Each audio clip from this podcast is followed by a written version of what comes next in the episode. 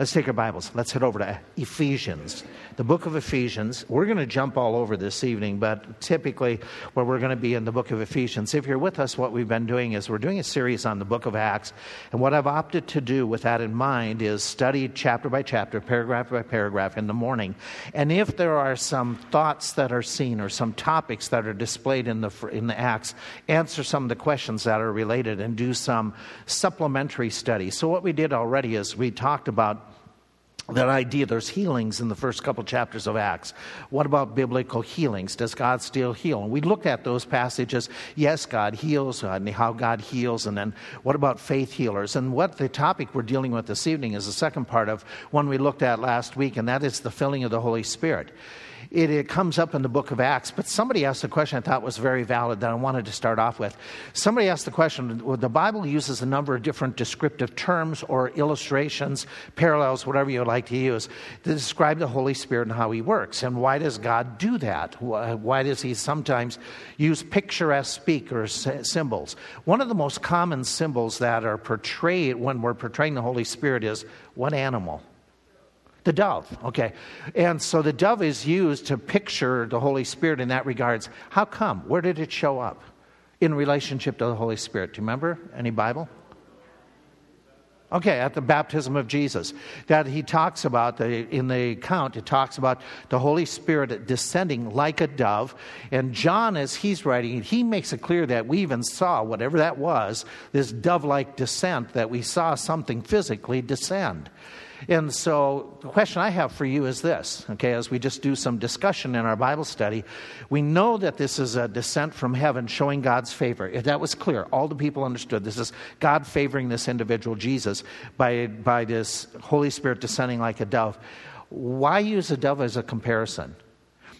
One of the possibilities here is because physically the Spirit descended like a dove I don't mean to be irreverent. You know, the way it flew down, that's a possibility. Is there any other possibility? Is there any characteristics or descriptive ideas of a dove that would apply to the Holy Spirit?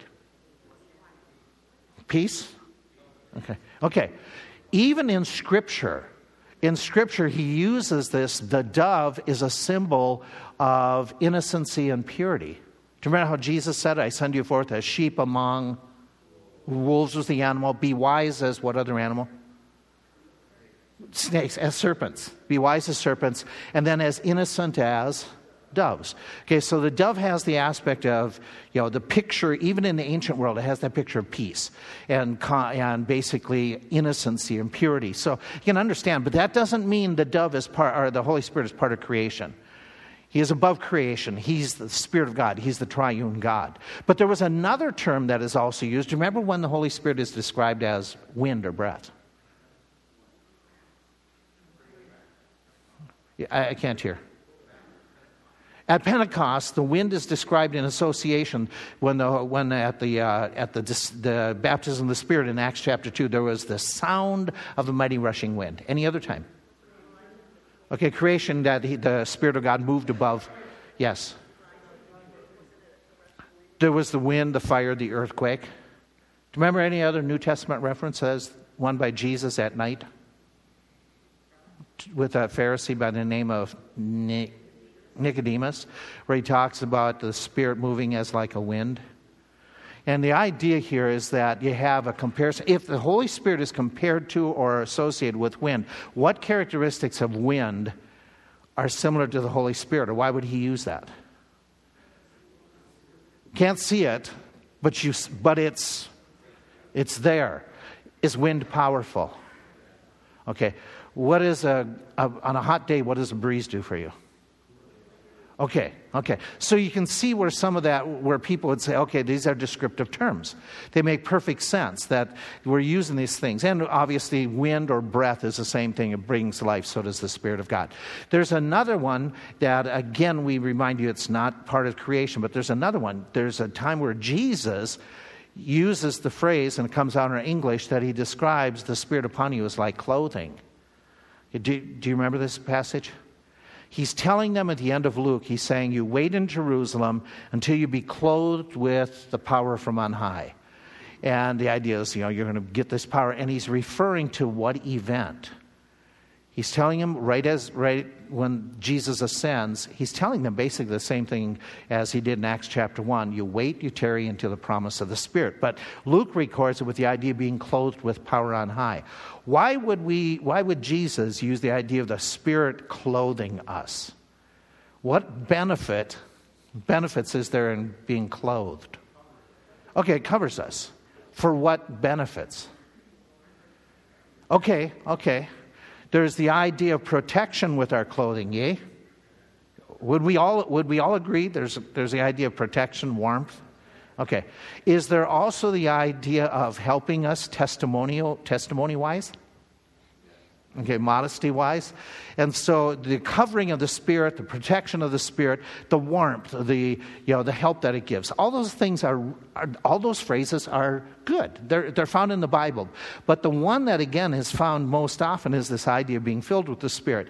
We talked about it last week that shows up in the Old Testament. shows up quite a few times in the Old Testament. We gave you a number of those references. It talks about certain people. These were some of them that were told, uh, were said to be filled with the Spirit of God. There were more. We looked at a number of these last week, just briefly but quickly. We stated them. And I wanted to just highlight as we go through them that some of these guys, they didn't even realize that the Spirit was on them and then left them again. Um, they weren't necessarily the most spiritual of characters, but the Spirit of God filled them. I'm thinking of two in particular. You're looking at this list, two of them stand out as not the most godly people, but they were filled. Samson would be one. Saul would be another one. And so you have that aspect, and we looked at it. We made some comments about this filling of the Spirit that shows up in all those cases that we gave you in the Old Testament, and I think that was pretty much all of them. And then we pointed out last week that there are a number of times that it shows up in the book of Acts. In fact, I've given giving you now all the different times that it shows up in the book of Acts that somebody is filled with the Spirit or full of the Spirit, and then there's you know, a follow up on what happens. So we read about it in the book of Acts on several different occasions that people were filled with the Spirit. And so what we wanted to do is say, okay, we need to understand that, so let's go to the epistles. And let's find out in the epistles, which explain and expound upon the book of Acts, what do they say about the filling of the Spirit? There is one specific verse in Ephesians chapter 5 that you should have memorized, or you probably already have, that says, Be not drunk with wine where is excess, but be filled with the Spirit. And we looked at this last week just very quickly. We're going to dissect it more tonight. But it's written to the church age believers, which is us. This epistle makes it clear that God commands that we be filled with the Spirit. How many of us are supposed to be filled with the Spirit? All of us, because it says in the passage, but you all to be filled. And uh, so in this text, it's talking about this practice of being filled with the Spirit is to be regularly, repeatedly done in your life. He never says how often. He doesn't say weekly, monthly, hourly, but, but he will see by the end of our study how frequently we need this, this filling of the Spirit that occurs. And so we looked at some of the blessings that come out of the filling of the Spirit by jumping through the book of Acts Acts, also going into the epistles where it talks about the Spirit and what He can do in your life. And we had 20 different benefits that we gave you last week about having that close walk with the Spirit. Tonight, I want to go to another direction and just say, okay, we're still in that same mindset. We need to understand the filling of the Spirit and then apply it to our lives. And so I want to just give you definitive phrases, descriptive phrases, and understanding of what is the filling of the Spirit. Let's pick up where we were last week. The filling of the Spirit in the New Testament is different than that which was happening in the Old Testament. If that's the case, you can't run to the Old Testament, therefore, and say what happened to them or what were the results is the same purpose or results today. That, that, that's not the case. Can't do that because there was a difference. In the Old Testament, many different people and we gave you a list of them, whether it be individuals or groups of people, they experienced the filling of the Spirit, but not all the Jews had this opportunity. We knew that. We said this from last week, where the Joshua comes and said, Moses, Eldad and Medad, they're still prophesying. And he says, I wish all of the people of Israel had the Spirit to prophesy. And so they didn't all have it. The filling of the Spirit was very selective. It only came upon a certain few. It wasn't a universal ministry of the Spirit that was available to all within the congregation congregation. We also made uh, this observation, which is different from the New Testament because we're all to be filled. We said that those in the Old Testament, one of the differences, they were empowered to do a special job. Samson to be powerful, to defeat the Philistines, Saul to initiate the kingdom of, of God, the prophets to help them to fight against the enemies. Whatever it may be, building, warring, leading, prophesying, there was a special task given to that person who was uh, then filled with the Spirit that they were to carry out this task. And so we look in the New Testament, there is no specific task mentioned for us to fulfill other than living a godly life day in and day out. So there's a difference then as opposed to saying, well, I'm going to feel with the Spirit so that you can be a salesperson at such and such a place. I'm going to fill you with the Spirit so you can work for such and such a car dealership. Or I'm going to fill you with the Spirit so that you can be a better banker. Um, the filling of the Spirit is basically broad to all of us, and it's not given for a specific task that was oriented toward, like it was in the nation of Israel. The filling was not based upon personal character or spiritual character. You've already pointed out the two. Samson and Saul were not godly people, and yet they were filled because they were given a special task. Today, the filling of the Spirit, both before you get it and after you get it, has to do with the spiritual character. And so there's a difference in that regard. None of those in the Old Testament who were filled ever sought after it. The closest we have in the Old Testament of somebody seeking after that walk with the Spirit is David saying, Remove not thy Spirit from me.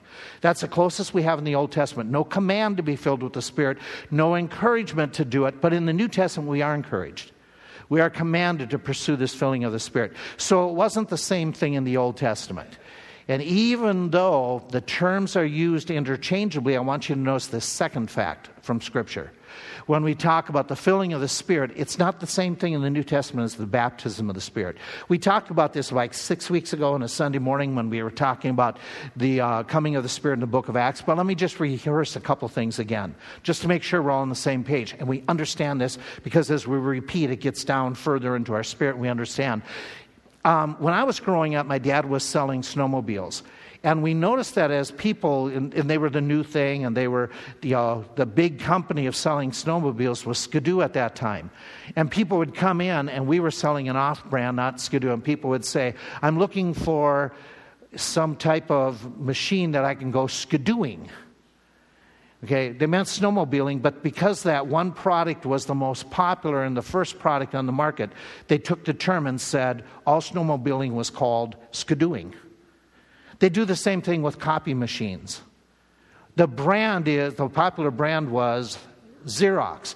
And then all of a sudden, the brand became, let's go and we're going to Xerox this, we're going to Xerox that. It may have a totally different brand. But, the, but the, they use the terms interchangeably. It happens in theology. Church is used by all kinds of different groups, yes? But they don't all mean the same thing, nor do they all mean what the Bible says. It happens with baptism. Okay? Not everybody who uses the word baptism uses it the same way the scripture just does. Would you agree with that? Okay. There's other terms that show up. Disciples. Other people may have different, uh, different understanding of what disciples than what the New Testament teaches. Yes, you'd agree with that as well? That the term is used, the same thing happens with the filling of the Spirit.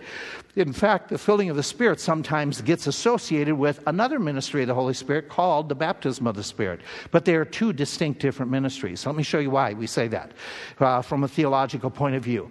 The filling of the Spirit is not the baptism because the baptism of the Spirit, just keep this in mind, it wasn't an Old Testament practice. They never talk about the baptism of the Spirit in the Old Testament. The closest, the first time it's brought up is by which person?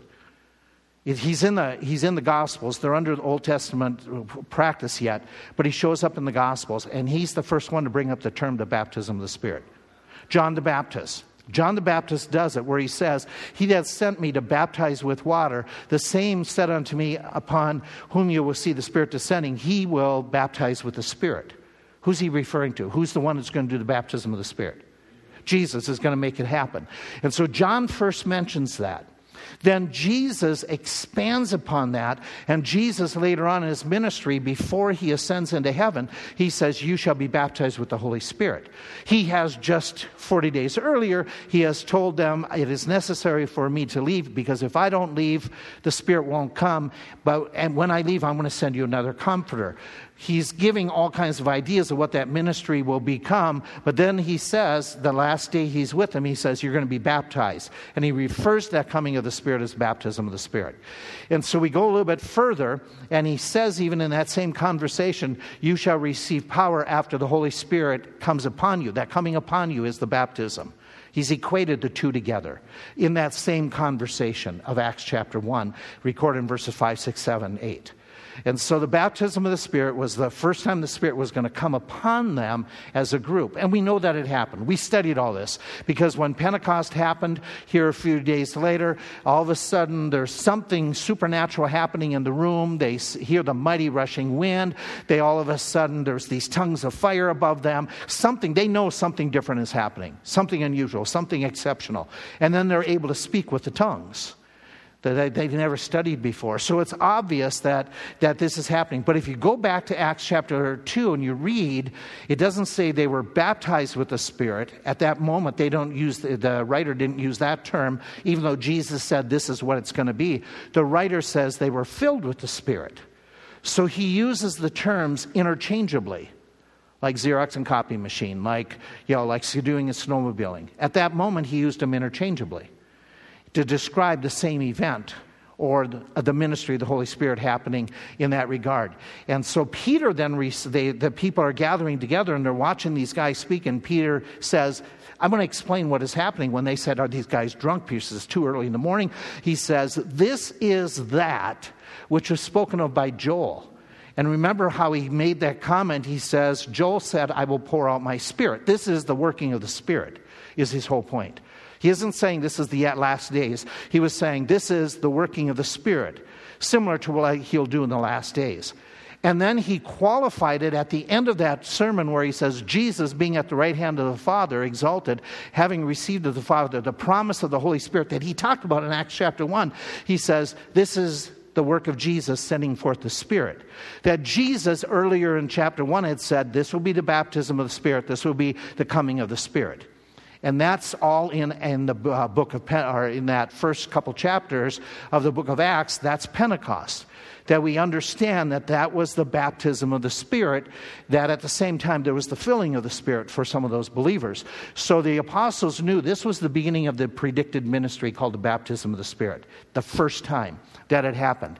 And at that time that it happened, they were not only baptized, but Acts chapter 2, verse 4, they were filled with the Spirit. Does that always happen that the baptism and the filling of the Spirit take place at the same moment? You're not sure. Okay. It did in that chapter that it happened. Okay, but in the rest of the book of Acts, you'll see that it, they don't always happen at the same time. In fact, as we get to the epistles and it explains, we're going to find out that though they happened initially at that, that Pentecost, the, at the same moment, the same time, that's not the way it normally happens as time went by. That was a transition. That was the beginning of the ministry. But all of a sudden, we're going to find out that as we look at other, cha- other verses, that all of a sudden the baptism and the filling could happen simultaneously, but it doesn't always happen. And so let's explore that. The baptism of the Spirit is for all believers. It happens throughout. We, we know this. It's clearly stated. For by one Spirit, he says to the Corinthians, we are all baptized, okay, into Christ.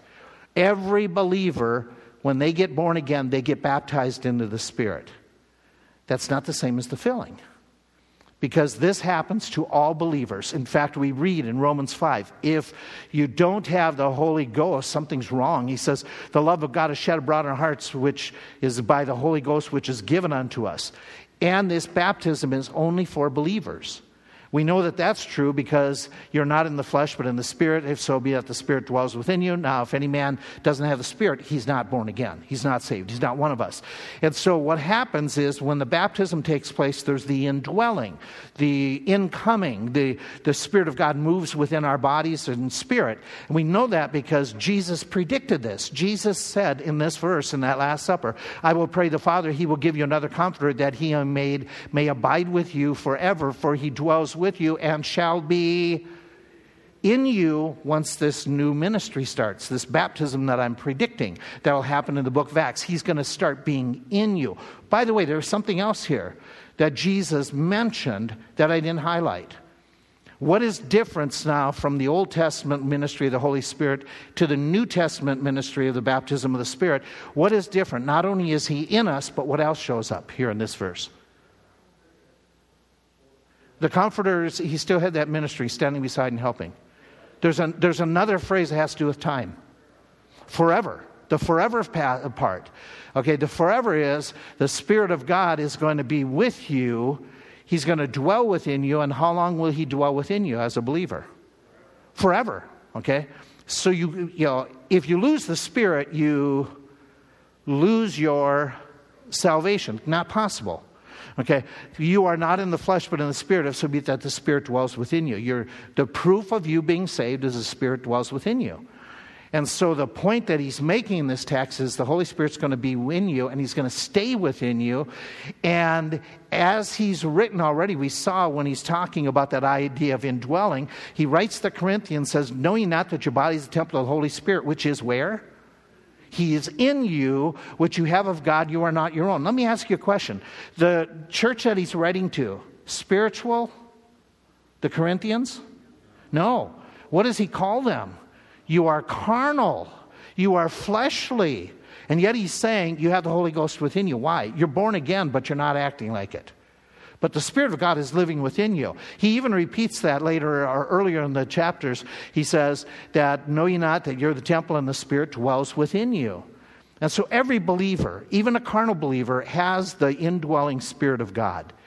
Okay, so we've pointed that out. We've mentioned these comments. Let's go a little bit further, okay? That um, the, these believers weren't losing their salvation because the Holy Spirit's dwelling within them, but that doesn't mean they were filled with the Spirit. That's different. The, but the baptism of the Spirit is, in, is resulting in you being spiritually united to Jesus. We read about that in Galatians, for he says, You are all the children of God by faith. We understand that. For as many as you have been baptized into Christ, you've put on Christ. You have a, you have a new spiritual relationship to Christ that is unexplainable. But that happened at the baptism, that you were united to Christ in that regard. In fact, he says, knowing not that we were baptized into his death, burial, and resurrection, so shall we also rise to newness of life. He's talking about that idea of we have a unity with Jesus. And not only is there a unity with Jesus because of that work of the Spirit, what other unity do we have? W- with each other with one another. He talks about that. He says, For as the body is one, has many members, all the members of one body, being many, are one. There's, a, there's this, that, that unique, that, that experience that you walk up and, and meet somebody and say, Hey, there's a camaraderie here in the spirit. I don't know you but we have a camaraderie in the Spirit. How did that happen? It's the ministry of the Holy Spirit. For by one Spirit are we all baptized into one body, whether it be Jews or Gentiles.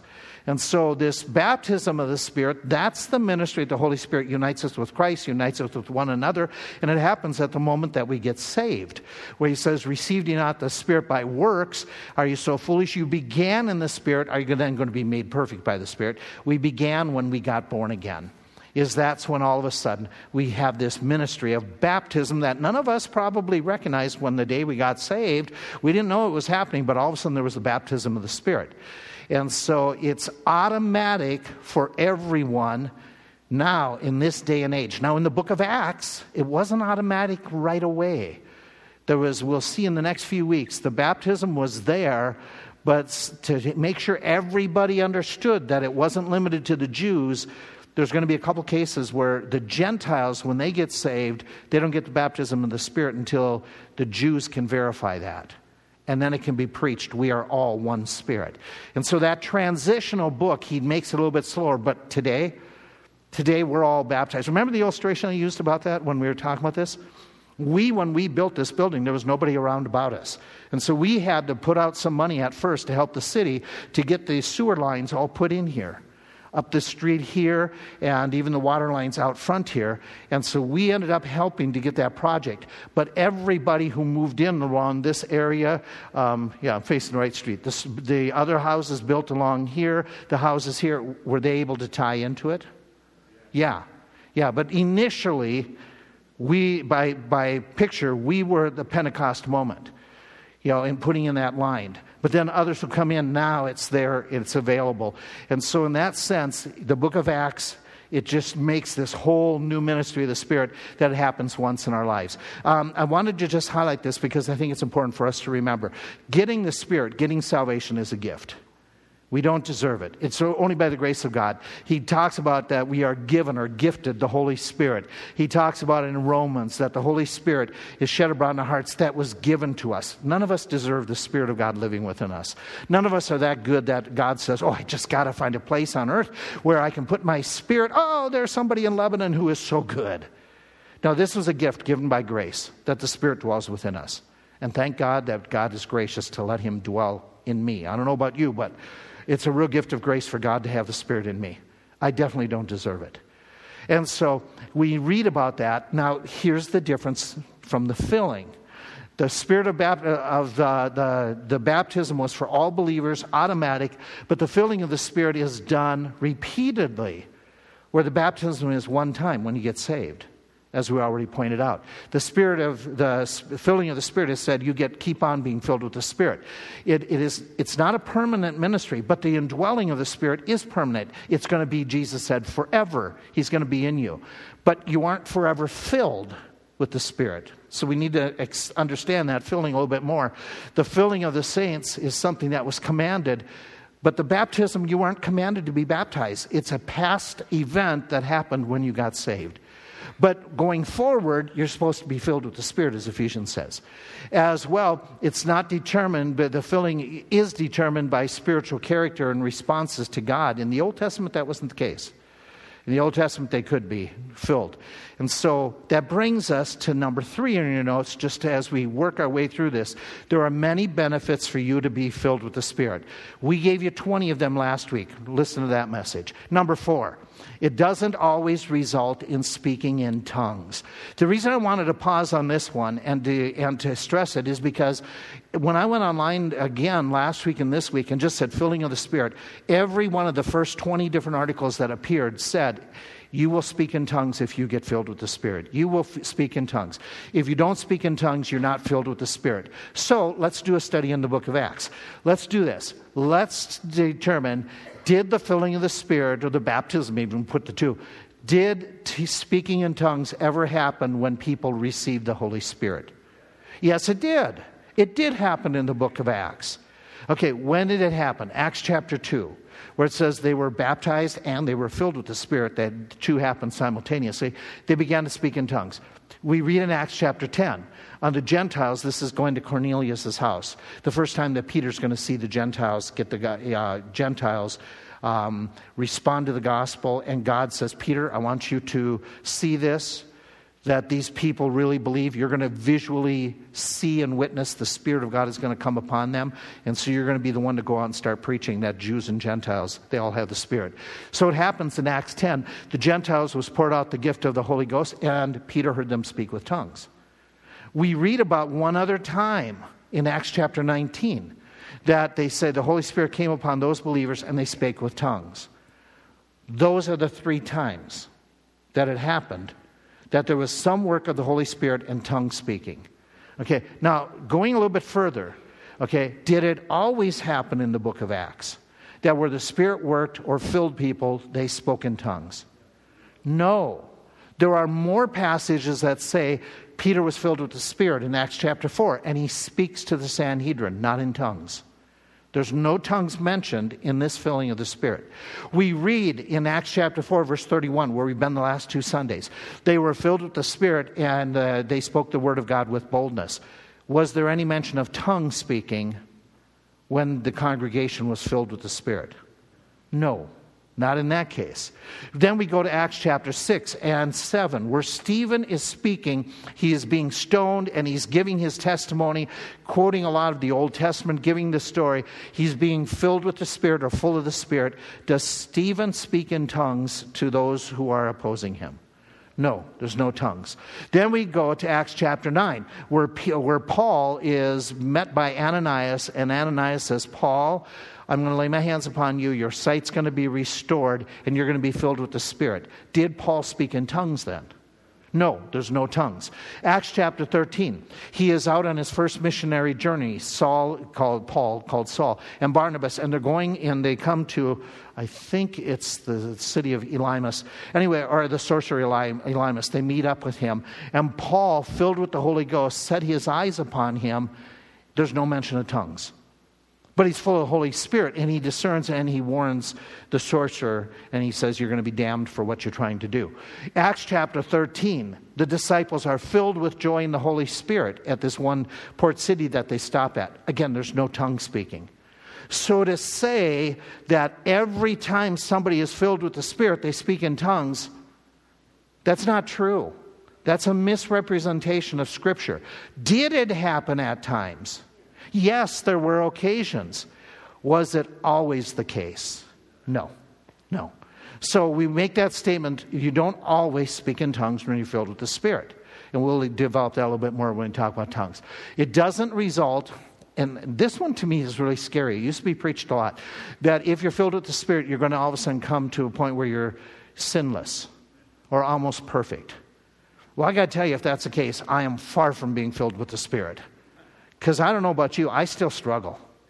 Okay? I drive through Lebanon, get stopped by a train, I struggle at those moments. Okay? I stand at the store and wait in a long line at the store, I struggle at those moments. I'm sure you've got moments where you are struggling. Okay? And yet, can you be filled with the Spirit? The answer is yes. But let me point out just one story. Did we, do we know that Peter was filled with the Spirit?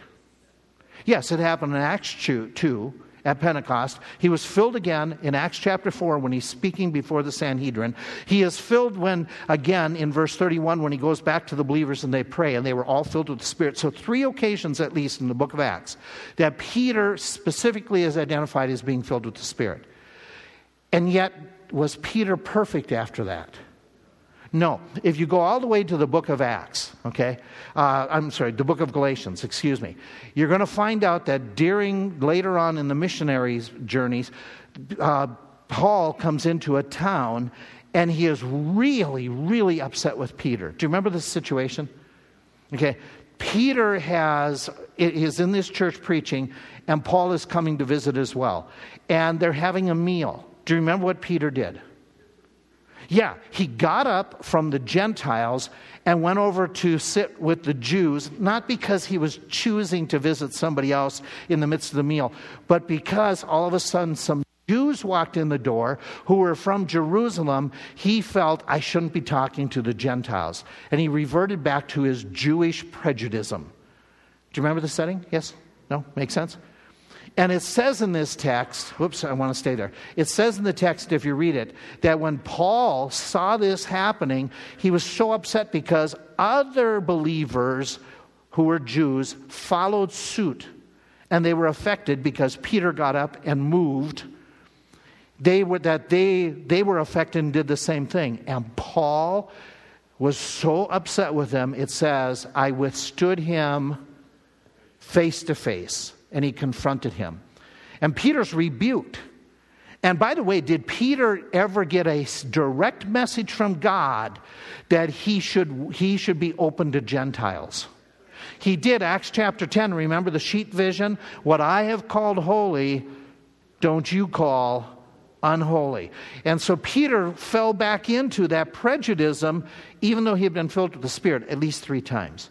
So, for anybody to claim, if I get filled with the Spirit, I will be sinlessly perfect, again, it doesn't agree with Scripture. It may sound like good preaching, and it may be motivational, and it may draw a bigger crowd, but it is not biblical. Make sense? Okay, let's do this. What do I do? This is the big question. What do I do to be filled with the Spirit? Okay, how does it work? Will I get zapped? Will something, hmm, you know, mystical, will my hair stand, uh, my one hair, stand on edge when I get filled with the Spirit? What is going to happen? Okay? Paul starts off in explaining the filling of the Spirit with a negative. It's in, and, and we don't have much information, but we have enough. Verse 18, he says, Don't do what?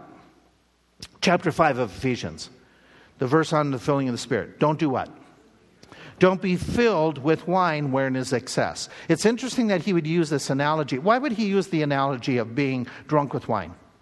being filled with wine, to, to work with the idea of being filled with the Spirit.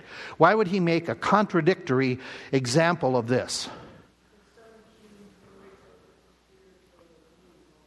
Uh, I didn't catch the first part. Well, they did. That, that would take us back to Acts chapter 2, exactly. That they were accused of being drunk when they were filled with the Spirit. But why? I'm sorry, somebody over here. The effect of alcohol? What do you mean by that, Mike? Okay.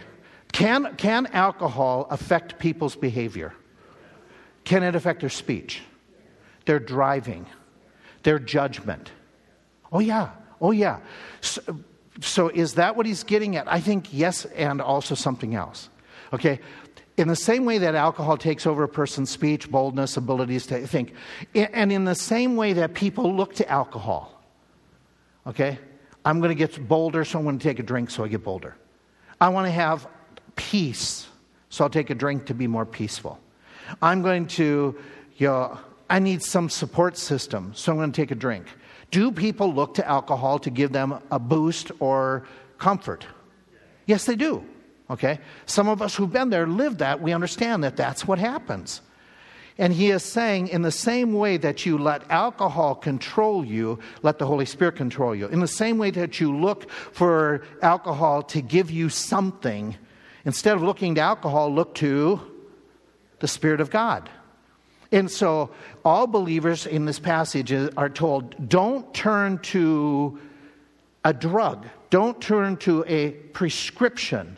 And by the way, you have to put in here drunkenness is bad, but was alcohol also used to help to help people? Yeah, I mean, strong drink was given to somebody who was in great pain. No surprise to us because it was a sedative. We just have modernized the, the thing, the, the um, medicines today. But the point is, being here is that the same way that people look to that for help, for encouragement, for support, for whatever, turn to the Spirit and let Him provide those things. I think that's there, but I think this is also there, where He says, which indicates before you can be filled with the Spirit, you need to reject that which is ungodly. That is so easy to do why is it easy to get? How, how does, for a believer, here, like in this text, stop being drunk with wine? How come that would be happening to the believers? What, what about drinking would make it easy for them to get drunk? Can you do it in private and nobody see? Yes or no? Yes. Okay. And yet, is it a promoted activity amongst believers? Is it an encourage? Is drinking drunkenness encouraged in the book of Acts, uh, in the book of uh, uh, Ephesians. No. In fact, go back a chapter after and put it in its context. In chapter 4, what has he already said about this? He says back in verse 17, I say therefore and testify in the Lord that you henceforth do what? Walk not as other Gentiles walk in the vanity of their mind, having their understanding darkened, being alienated from the life of God through ignorance because of the blindness of the heart, who being past feeling have given themselves over to what kinds of things? Lasciviousness, to the work of all uncleanness with greediness. And then he goes on, talks about some of the things that they have done. Is, if you look at these other texts, is some of that lasciviousness, is some of that ungodly lifestyle, does he include drunkenness in Galatians 5 and 1 Corinthians 6? Along with and beside lasciviousness? The answer is yes. Yes. And so the idea, I think, from the text is, is a two pronged idea. Is just as people would gravitate towards alcohol for the boost, you gravitate. You gravitate to the Spirit. And when you're, when you're wanting that filling of the Spirit, you've got to reject some ungodly activity some, some activity that isn't promoted in Scripture. You can't live worldly and still walk in the Spirit. Okay? And so I think there's that aspect to it. But in particular, the command that we know is, but be filled with the Spirit. What is he saying there? Dissect it with me. The word that he uses to be filled is this word plerestha that we get. What's that word mean? There are three common usages in the New Testament era for that word. that will help us to understand the filling of the Spirit. The one common usage was it provided pressure, it was something that provided a force. In these types of illustration, the pleresta was the filling of the sails of a ship that would move it along. It, it, was used in the idea of something in a stream like a stick that would be moved along by the pressure provided by the current. And he is saying to the believers, don't turn to those things that are that the Gentiles typically turn to. You turn to the Spirit of God. You be filled, allow him to pressure you, to fill your sails, to move you along, to help you to move in a right direction, to give you a current by which you are going to walk and do. So you rely on the Spirit to give you movement, to give you power, to help you to do what is right in your moving along for Christ. There was another idea, though, that it was used not only for pressure, but permeation. What I mean by that is this salt was at times talked about being pleresta with food. Does salt, does salt change the flavor? Can it impact how it tastes? Yes or no? Okay. It, it would be used of something that is going to permeate, is going to have influence in every area. You take a glass of water and you put it there and you drop a Alka-Seltzer in. What happens? It, it's going to, does, it, does the Alka-Seltzer affect the entire glass of water? Yes, that's the idea here. The idea is saying, let the Holy Spirit flavor, influence, every area of your life your speech, your entertainment, your, the way you drive, the way you work. You say, Let him move me, let him absolutely permeate every part of my life. There's a third aspect, the way it was used. It would talk about being possessed by something. The word shows up in the New Testament in this regard that they were possessed, they were filled with anger, they were filled with fear. Does somebody who is overcome by fear, does that affect how they act? Does, does anger, if somebody is taken over by anger and that feeling has now all of a sudden possessed them, can it make a difference in how they treat others? Yes. And so, in that same sense, he's telling us, okay, that even as somebody who's grieving, their, the sorrow has filled their heart and it affects how they walk, how they talk, how they look, how they, how they act. He says, You let the Holy Spirit do this. You let the Holy Spirit possess you so it affects how you move, how you think. You rely upon Him, you let Him influence you, and you let Him control even your feeling, feelings by the filling of the Spirit. And so when we bring it together, we say, okay, are there other phrases? I think these other two phrases that are used of the Spirit are equal to the filling of the Spirit. When he talks about being led by the Spirit in Romans chapter 8, when he talks about walking in the Spirit, it all has that same idea. That what you're doing filling, walking, being led by the Spirit, you are simply doing this. You are personally yielding totally to say, Holy Spirit, you've got control of me.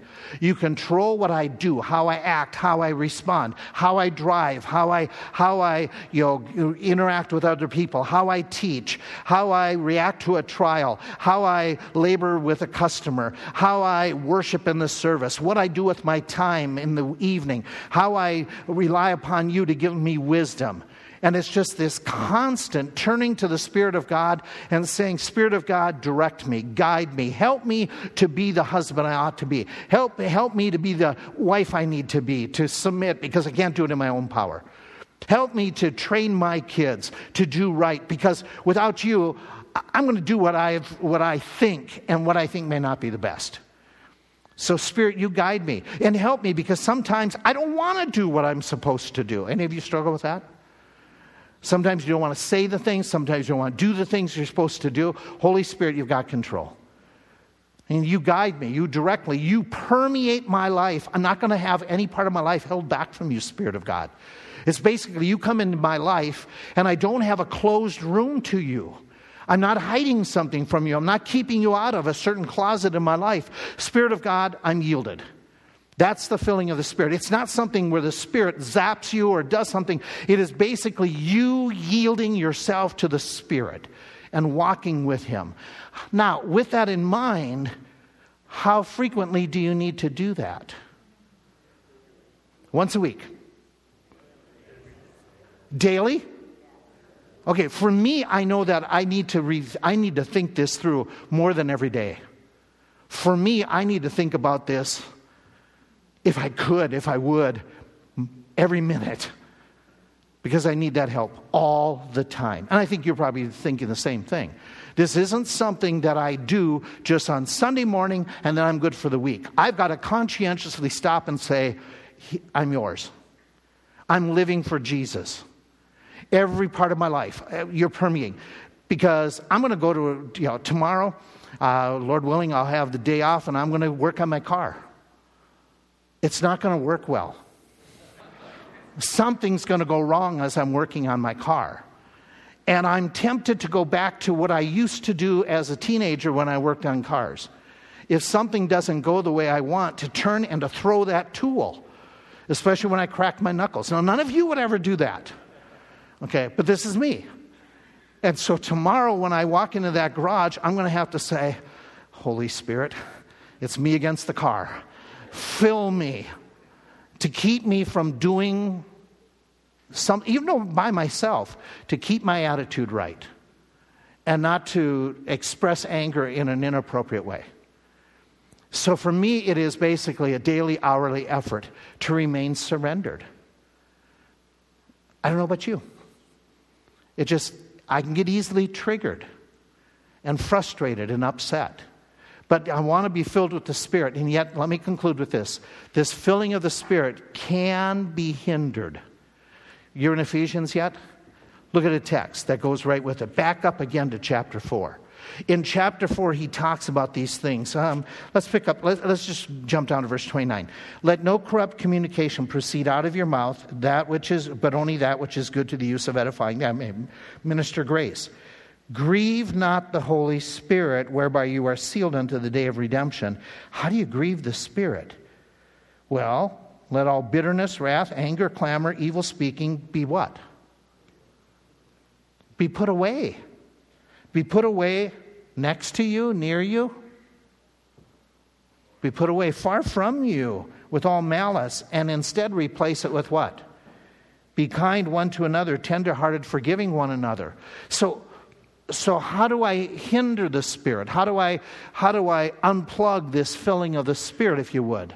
Well, I could go back even further into this chapter and talk about let him that stole steal no more, etc., etc. You know, let the sun go down upon your wrath. But very clearly, right within this context, he's talking about that idea of anger, speech, attitude, holding back forgiveness, holding back from, from unity with others. That grieves the spirit. I, I didn't fully understand this for many, many, many, many years for many years. I understood it up here, but I didn't understand it here. But now, as I see my family expanding, and I see a generation of kids growing up and then them having kids, it grieves me if I see my kids or my grandkids have conflicts. It grieves my heart. You know, it, it, very seldom happens, but it, it has happened a couple times. It's like, I want them to do what? I want them to get along. And as I've ministered to people, especially people in their last days, some people are absolutely the, the most horrible thing in their life. The thing that's causing them the greatest heart, heartache is the disconnect with their kids, how their kids can't get along. And it grieves in the same way the Holy Spirit is saying, Hey, I want you to be getting along with each other. I want you to have the right attitude, right spirit. There is another phrase that shows up, and it's in Thessalonians, and it says, Quench not the spirit. Quenching is to put out a flame. Okay? In context, when he says this, you'll look it up and study it for yourself. In the context, he's talking about vengeful anger will put out the flame of the spirit. The flame of the spirit that would say, Love one another, get along with one another an attitude that says, I just want to be miserable, like Elijah arguing in the cave. He, he didn't want to get out of the depression. It was almost as if he wanted to be there, because then he didn't have responsibility. So it's like the idea of, I'm not going to rejoice. I'm not going to count it all joy. I'm just going to be a complainer. It quenches the spirit. That idea of no prayer that he talks about in that same chapter, it quenches the spirit. The quenching of the Spirit is when you despise prophecy. What is despising prophecy? That doesn't apply to me. What they said, that's not for me. I know so and so needs it. Or the Spirit of God is definitely convicting, but I'm not going to listen. I'm just, I'm just not going to do it. Those are the things that he says they hurt the Spirit. And then it comes down to the testimony of how are you living before the world. The Spirit wants us to maintain a testimony where we avoid all appearance of evil. And so we look at it and say, okay, I've got to be sensitive to this. If I want to be filled, I got to make sure that I am not saying to the Spirit, I'm not listening to you, despising prophecy. I, I, I don't want to give in to that angry spirit. I don't want to give in to that complaining spirit about how dumb my car is and God, why'd you give me this car? Okay, that, that's wrong. I don't want to get involved in something that would bring shame to the Spirit of God and to His Christ that He exalts. You know, years ago, this is how people got around. Yay? Aren't you glad we aren't doing this anymore? Okay? And so then all of a sudden, society evolved to a point that, great, we have cars. And then that just grew and grew. And yet, over the years, you're going to find cases where people with cars still resorted to the horse. And I look at this and I go, why did they do that? Maybe they needed more horsepower. Maybe they ran out of gasoline. Maybe they were just, they didn't know how the car worked. I don't know. But I look at that and go, you can't be serious. People should have known better. And then I see a most recent picture of somebody with a modern day car and they're relying on the horse to pull. Why would you have bought the car? And yet, there are Christians who are living this way. Christ has given them new life, and they're relying upon old ways and not the power that Christ has invested in them with His Spirit. And they're not moving very fast, they're not getting where they should. They may be comfortable, but it just doesn't make any sense. It doesn't make sense for you to be a born again Christian and not be filled with the Spirit. Father, I pray, help us to not only know these truths and understand them biblically, but help us to live them practically. Tomorrow, I joke about my car, but it's going to be so true tomorrow. For these folk going to work, going to school, dealing with different traffic and different people, help us. Help us throughout this week to be yielded to your spirit, to respond the right way when little things, big things happen. Help us just to be yielded, to forgive, to rejoice, to witness, to hold back words in our house that we ought not to say and grieve the Spirit. Help us. Help us to work at graciousness and godliness. Help us to be constantly reminded I need to be yielded. I need to be yielded. I need to be yielded. And then do what the Spirit leads us to do. I pray this in the name of Jesus. Amen.